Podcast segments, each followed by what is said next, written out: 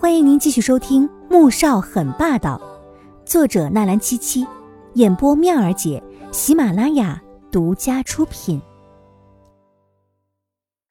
第一百六十四集。季如锦，你别得意，什么穆氏总裁啊？我看充其量不过就是一个不能人道的残废罢了。哎呀，你知道宁俊在床上有多厉害吗？每天都要我受不了。你呢？不会到现在还是个雏吧？纪明轩想着外面的那些传言，心里顿时平衡了下来。他得意洋洋的当着纪如锦的面开始嘲讽和炫耀。这要是以前，纪如锦一定会很生气的。可自从知道穆萧寒不是真残之后，反而不介意这些了。再说了，穆萧寒行不行，他心里实在是再清楚不过了。他一个人的丈夫，干嘛要让别的女人知道这些秘密呢？他脸色一红，轻轻一笑：“ 那就恭喜你了。”纪明轩没想到他一点反应都没有，愤愤的跺了两下脚，故意不耐烦的说：“快点，别耽误我时间。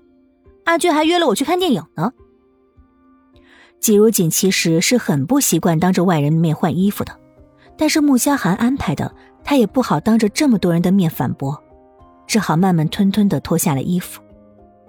当他褪去衣服的那一刻，纪明轩的脸色变得十分难看。刚才他还在嘲笑纪如锦嫁了一个不能人道的残废，可现在他身上那些印记昭昭，世人都知道这代表了什么，顿时更加气愤不已。哎，对了，如锦，最近新闻报道说，穆总的旧情人回归演出，为了替那位旧情人处理危机公关。还出动了穆氏最大的公关团队呢，还有狗仔拍到穆总陪着那位旧情人去吃饭，又去剧院探班的，这种事儿你能忍得了吗？你就不怕穆总把你踢了，让那位旧情人上位吗？趁着季如锦换礼服的时候，他突然开口问，声音里充满了幸灾乐祸，像是期待着季如锦被踢走似的。季如锦动作顿了顿。脸上的神情有些复杂，但他也知道自己的身份。这种时候，不管他心里是如何作想，但至少要有自己的态度。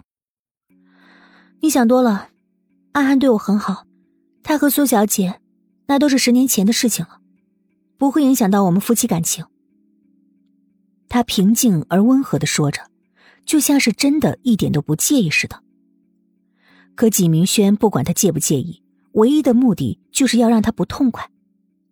是吗？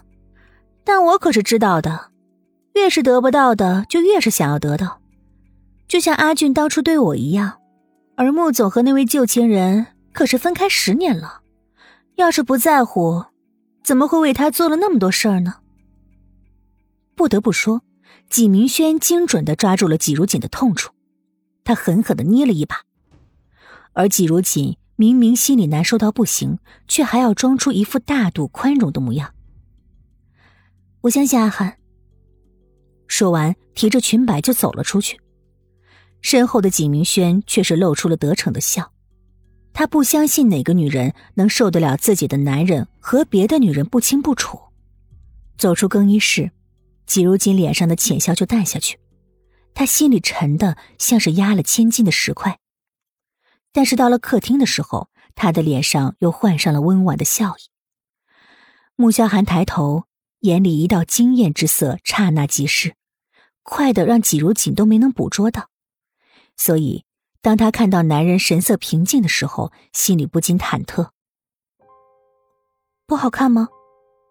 还行，就选这件吧。季如锦心里很失望，心想，也许在穆萧寒的眼中，他也就是一般般而已吧。毕竟有苏画和江媛媛那样的珠玉在前。他这样的就有些不够看了，倒是旁边的唐纳森惊呼起来：“简直不能更棒了！”季如锦以为他只是在安慰自己，“谢谢啊。”从唐纳森的别墅出来，季如锦便一直没怎么吭声，而是看着窗外出神。穆萧寒看他情绪不好，以为是方才更衣的时候季明轩又欺负他了。刚才。季明轩欺负你了吗？没有，他现在不敢随便欺负我，毕竟我是牧师的总裁夫人嘛。说这话的时候，他只觉得讽刺。为什么他一直没有那种自己是穆萧寒妻子的感觉呢？好像有一天随时会被人取代、被赶走似的。可只要想到有那天会离开他，他心里就难受的要命。穆萧寒见他神情郁郁不悦，不由得挑眉：“那你为什么不高兴啊？不喜欢这件礼服吗？如果是这样，再让人送一些其他品牌的过来。”啊，不用，我很喜欢。应该是累了吧。本集播讲完毕，记得订阅哦，么么哒。